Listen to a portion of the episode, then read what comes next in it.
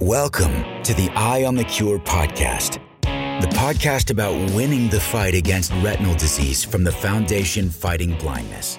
Welcome, everyone, to the Eye on the Cure podcast. I'm your host, Ben Shaberman, with the Foundation Fighting Blindness, and I am delighted today to have as my guest Doctor Sanford Greenberg, who from here on out I will call Sandy, if that's okay with you, Sandy.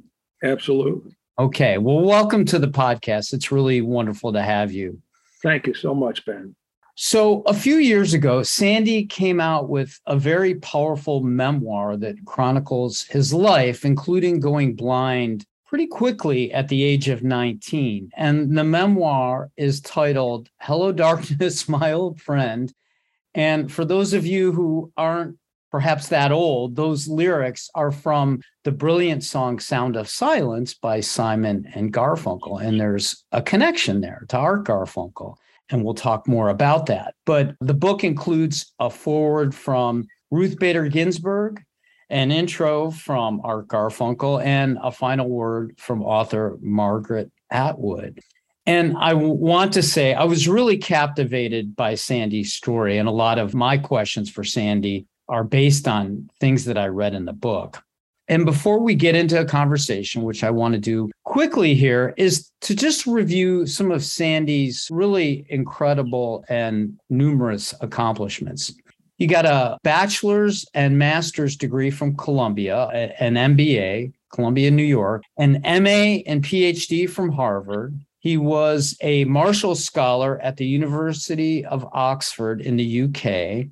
He was a White House Fellow for Lyndon Baines Johnson when he was president back in the sixties. And then Sandy went on to launch a company for a device that compresses speech. So people who use audio recordings, people with vision loss often, they can listen to them more quickly. And I think those of us who are around people with low vision who use these technologies uh, often hear the very fast speech. And Sandy, you were on the forefront of that several years ago. Sandy also launched a company called E D P that helped develop the onboard computer system for Apollo eleven's lunar excursion module. So this is the little spacecraft that landed on the moon on July twentieth, nineteen sixty-nine, a very iconic and memorable moment in U S and world history. I'll continue here. Sandy is chairman with the Board of Governors at Wilmer Eye Institute at Johns Hopkins. He's a fellow of the American Academy of Arts and Sciences. He's on the Council of Foreign Relations. Sandy, I'm not sure if you're still on that council, but you were. Yes, I am. And the list goes on. And the one thing I want to spend some time talking about at the end of our conversation is his campaign to end blindness, a very generous program to raise money to end blindness. So, Sandy, you were born in Buffalo, and you had a modest upbringing in a Jewish household. Your parents, it seemed, were strongly influenced by the Depression and World War Two.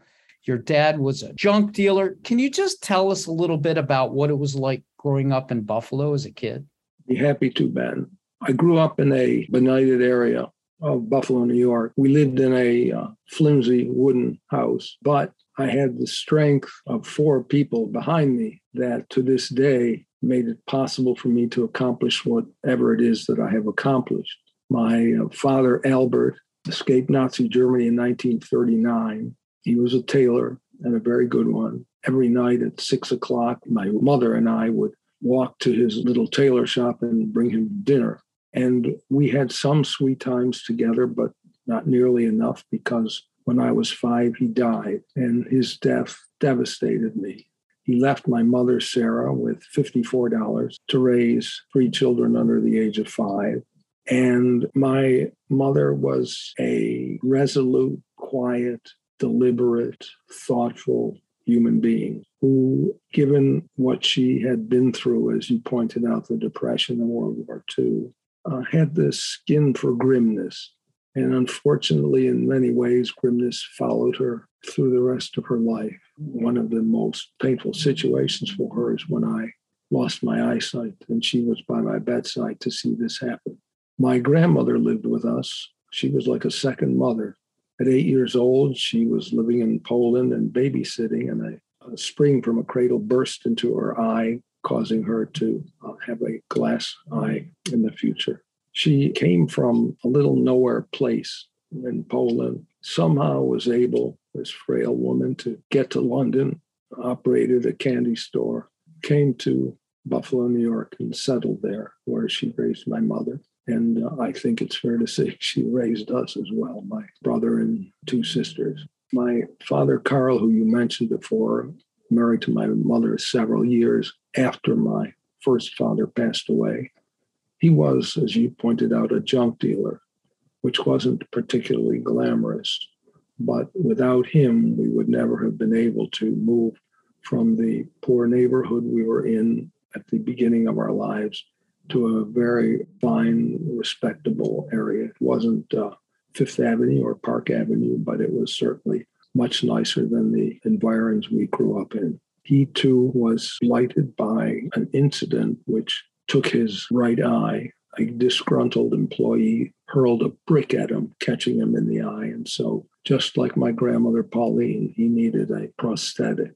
He was stronger and more powerful than me in, in almost all ways. He, he was made of iron because he had to be. And with these four people that I grew up with, they afforded me an environment of richness and warmth that has stayed with me to this day. And I will be forever grateful for their not only physically raising me, but provided me with a set of values that I garnered by simply watching them live.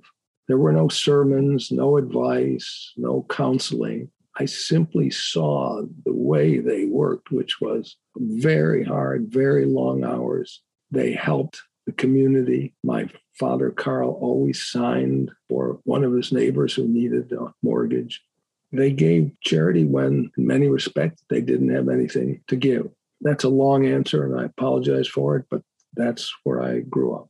Thanks for sharing that background. And I think, you know, reading the book, one learns that you are a very determined soul, but you can see in part where you get your determination, which we'll learn more about. So you go on to make it into Columbia University in New York. That's a pretty impressive achievement, especially given your modest roots. And one thing I loved reading in the book is just the adventure and the camaraderie you had with your friends, your college life. You had really an insatiable passion for learning and intellectual adventures. I mean, you're in Manhattan at college age. What could be more exciting? And you really have this great group of friends, including Art Garfunkel, several years before he becomes part of the iconic Simon and Garfunkel. And can you talk about your relationship with Arthur? Because that's an important thread throughout the book and your life, obviously. Yes,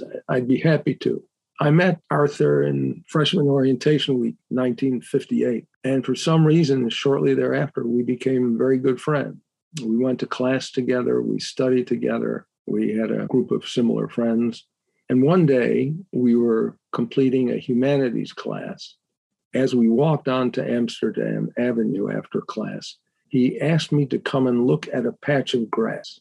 And he said, "Sanford, look at this patch of grass. Seriously, look at it." And he then delivered what I'd call a disquisition on how the light influenced the and, and illuminated the beauty and complexity of the colors of the grass. And I was stunned because my other friends, we could call them jocks or eggheads or whatever, who always talked about sports, women, occasionally homework. Here's a guy who's showing me a measly patch of grass and telling me how beautiful it is. But it was that small incident which changed my view of nature forever, and indeed my way of experiencing life itself.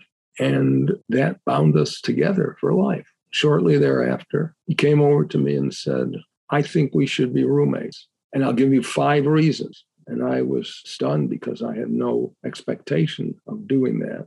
He said, "Among other things, you and I will create a pact that if either of us is an extremist, the other would come to his rescue." Little did I know that a couple of years later, That would be one part of my salvation. And so we roomed together the remaining years. And as you say, we participated in the delights of Manhattan. He brought his guitar to school. I brought my drums. And at night after homework, we would play and sing rock and roll largely. I was the D J, and we recorded what we sang. And it turns out that for a very large birthday of his some years ago, I had taken the tape, which I kept from college, and put it on a cassette and labeled it Sanford and Garfunkel, nineteen fifty-eight. That's great. You got to jam with Art before Paul Simon. That, that That's a great distinction. Yes, yes. So it's your junior year of college. Things are going along really well for you in college and with the friendships you described. And you're having this issue with your eyes. They're irritated, they're itchy. And the doctor prescribed some steroid drops. And that's where things take a turn. Can you talk about what happens next and the ultimate diagnosis? Sure. It started when I was pitching in the baseball game in the seventh inning, where my eyes clouded up. Things became intensely steamy. I almost hit the batter and I stumbled to the sidelines and fell to the ground. Fortunately, my girlfriend, Sue, who is a major participant in the book, as you know, I believe she is the hero of this book, not me. I say that because she had a choice to stay with me or not. I had no choice. So hers was a degree of morality that uh, has always amazed me and has been a blessing to me my entire life. In any event, the topical steroids, which the ophthalmologist gave me, caused me to lose my eyesight. From the time I got back to Columbia in September of sixty until my final exam in January of sixty-one, it was as though there were brooding omnipresence in the sky watching me. And then the thunderclap of blindness on that final examination day. And then I went to Detroit with my mother to try and resolve the situation. The doctor who saw me after examining me looked at me and said, "Well, son, you are going to be blind tomorrow." And I had no response. I sat there frozen and my stomach in knots. I wanted very much to hit the doctor, but my mother was sitting right next to me when she heard this news. In short, he told me that he was going to have to operate on both of my eyes because the severity was such that I couldn't take the risk of just doing one at a time. And so the following day, as he had predicted, I was blind. And it was, what you had was a case of glaucoma that went undiagnosed or misdiagnosed. And it was the steroid drops that worsened the glaucoma dramatically, basically destroying your optic nerves, correct? Absolutely correct. It's mind-blowing, absolutely mind-blowing. So in the book, you talk about those four days in the Detroit hospital where you just had the surgery you talked about, and you go from relatively good vision to no vision almost overnight. And tell us about what it was like sitting there in the hospital with your mom for those four days. Needless to say, it was, to call it the winter of my discontent is an understatement. Was February in Detroit, Michigan, icy cold. And inside this hospital room, my mother sat at the foot of my bed, and she had just seen her eldest son go blind, his eyes cut open. To me, that pain, knowing what she was going through at that moment, was the worst pain I've ever experienced. It had nothing to do with me or my feeling sorry for myself about my condition. It was all about this horrific thing that had happened to my mother and how she was going to survive raising four kids, taking care of my father. And this is why I said earlier, my mother had the skin for grimness. That's what it was like.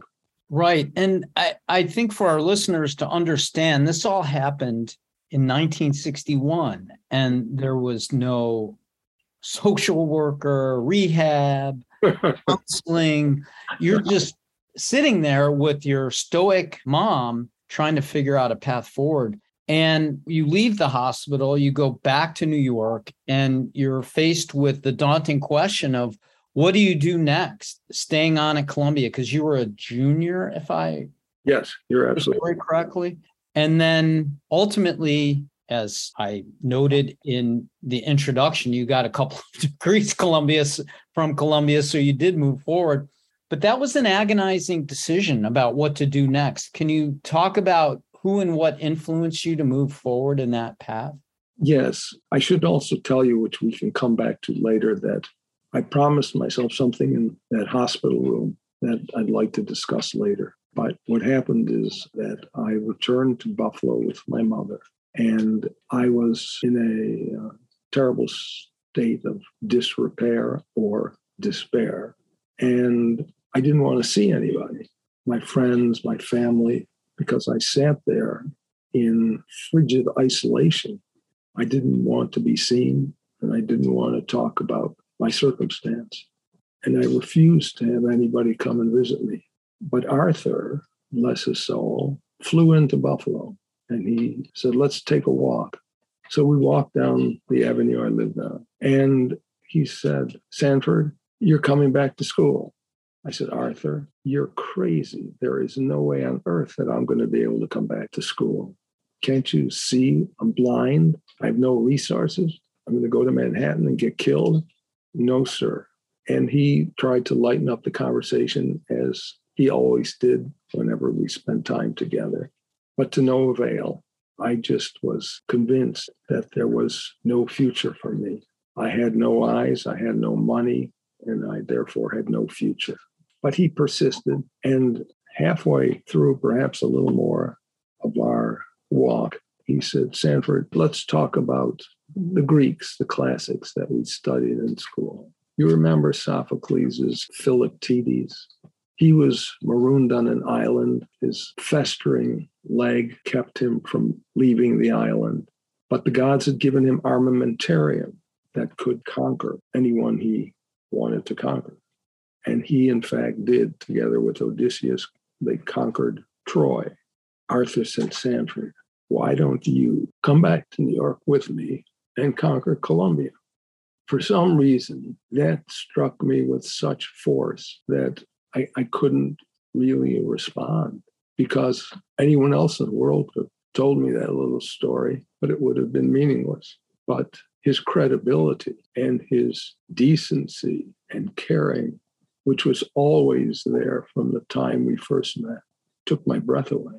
And when I went back home, I sat down with Sue, and I said that I was considering a return to the university. And she said, how are you going to do that? I said, I don't know. I just think I have to go back. Her parents and my parents suggested that we get married so Sue could go back to New York with me and help me out. And I said, no, if I go back to New York, I have to do it on my own to prove that I can live an independent life. But she was as supportive as Arthur, quite to the contrary of my parents, who were violently opposed to my returning.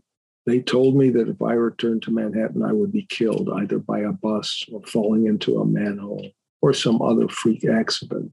And in any event, she said, you don't have the resources, and we don't have the resources to make that possible.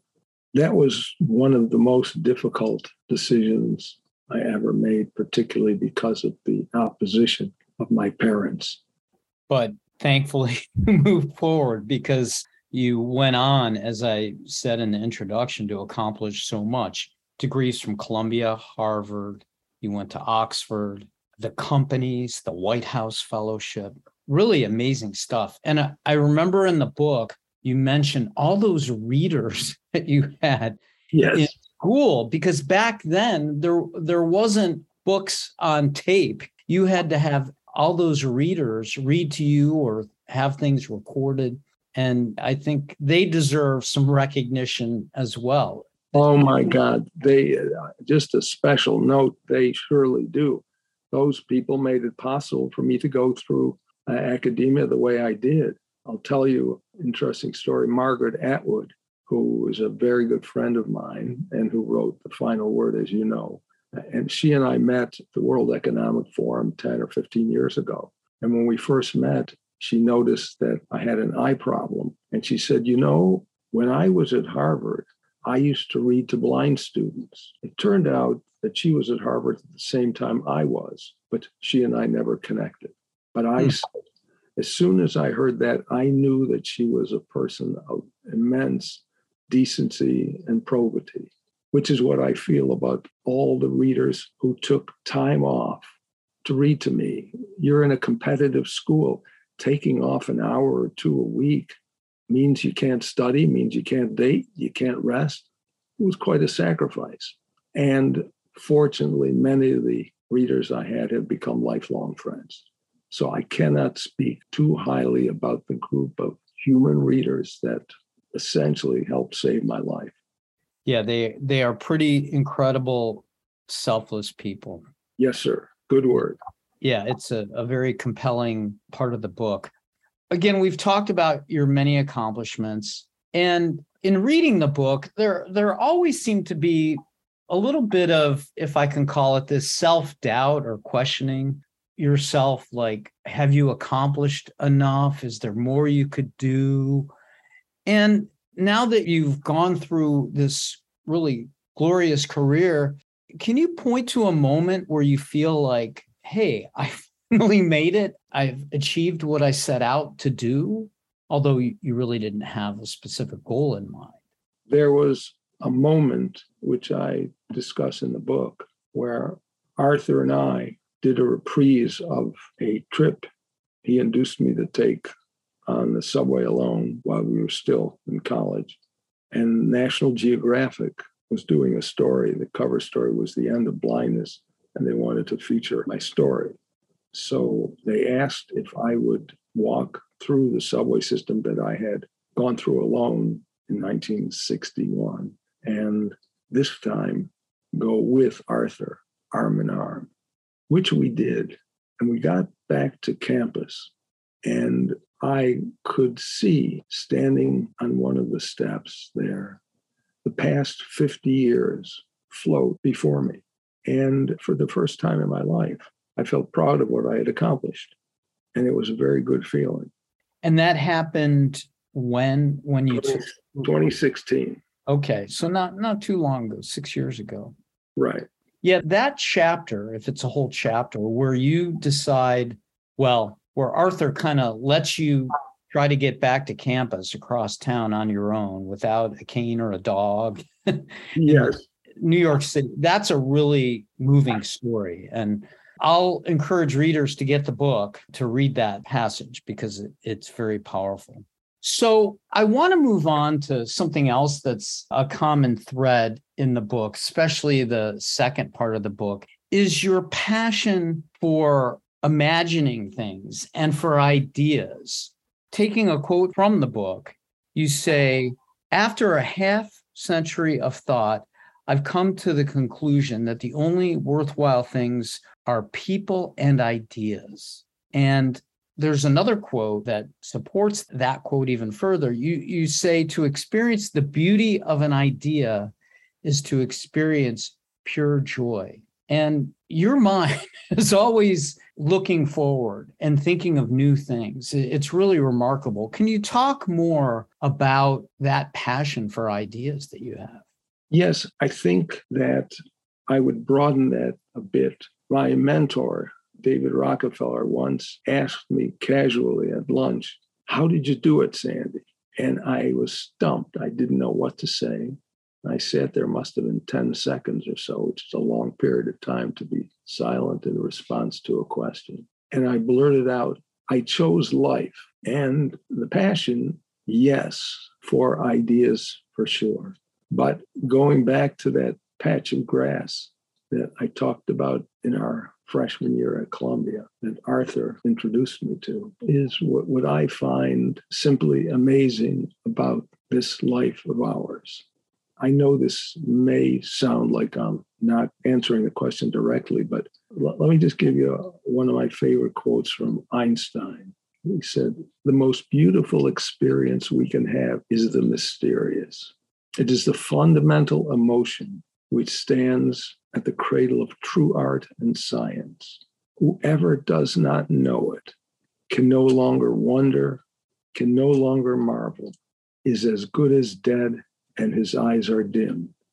And to me, unless you can experience the magic of daily living, the magnificent, gargantuan essence of it, the beauty and the joy that can be uncovered by any of us on any day, walking with the person you love, being on vacation with your family, or in my case, I like to stand by the banks of the Potomac and waiting for something extraordinary to happen.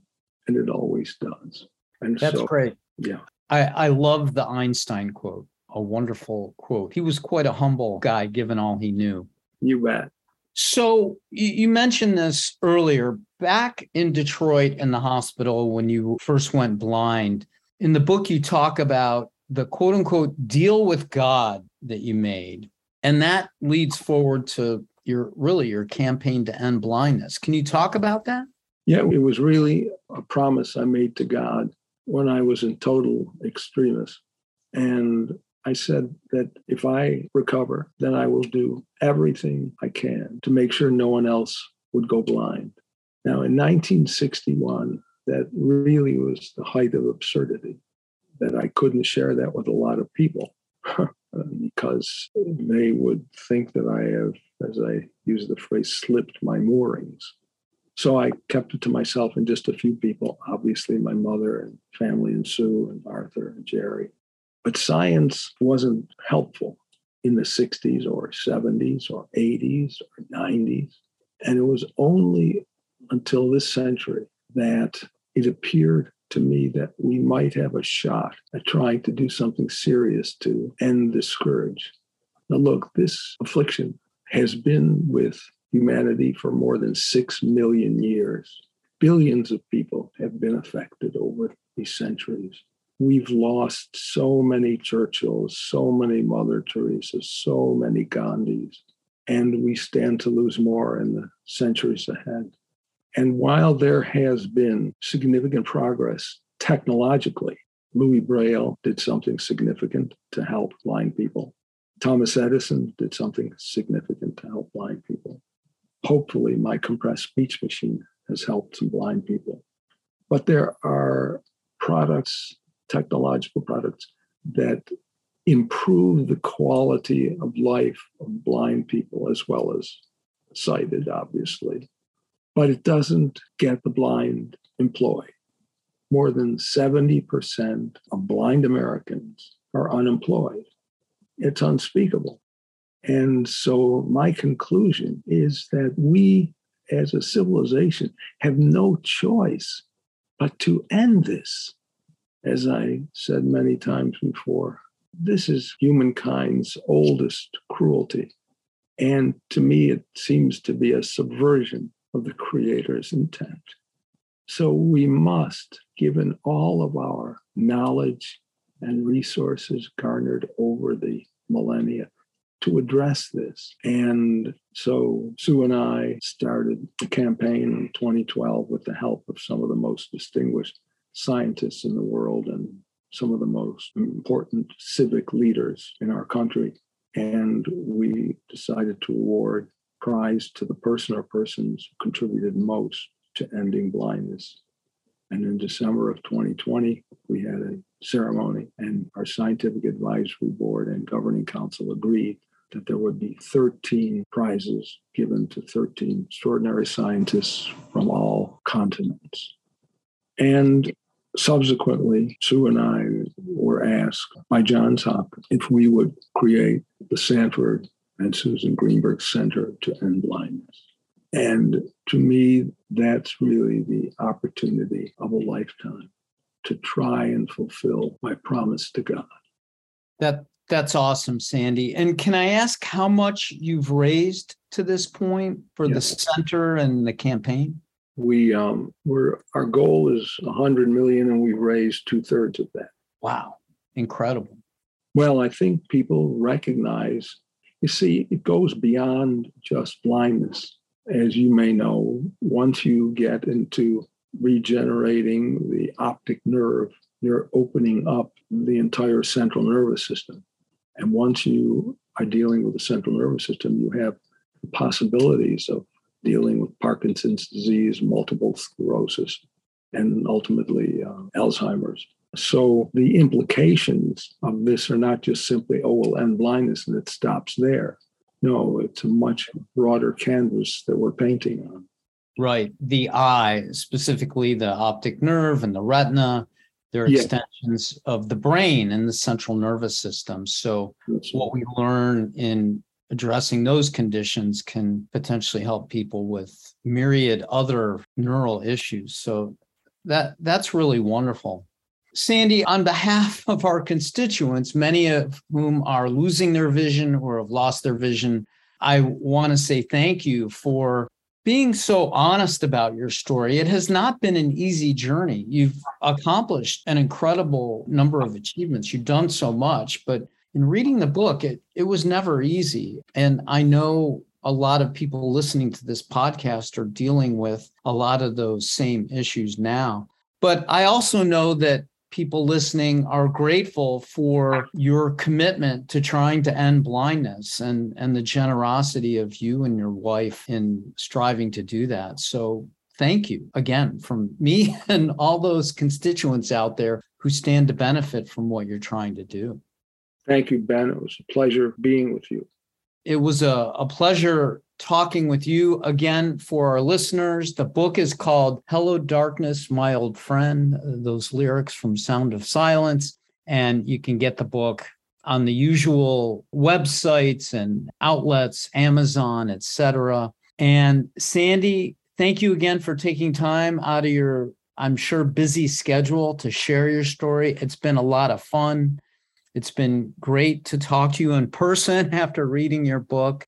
And I wish you the best moving forward with your, your family and Sue. Thank you so very much, Ben. You are a very gracious person, and uh, I appreciate your sensitivity to all the items we discussed. It's my pleasure and privilege to talk with you, Sandy.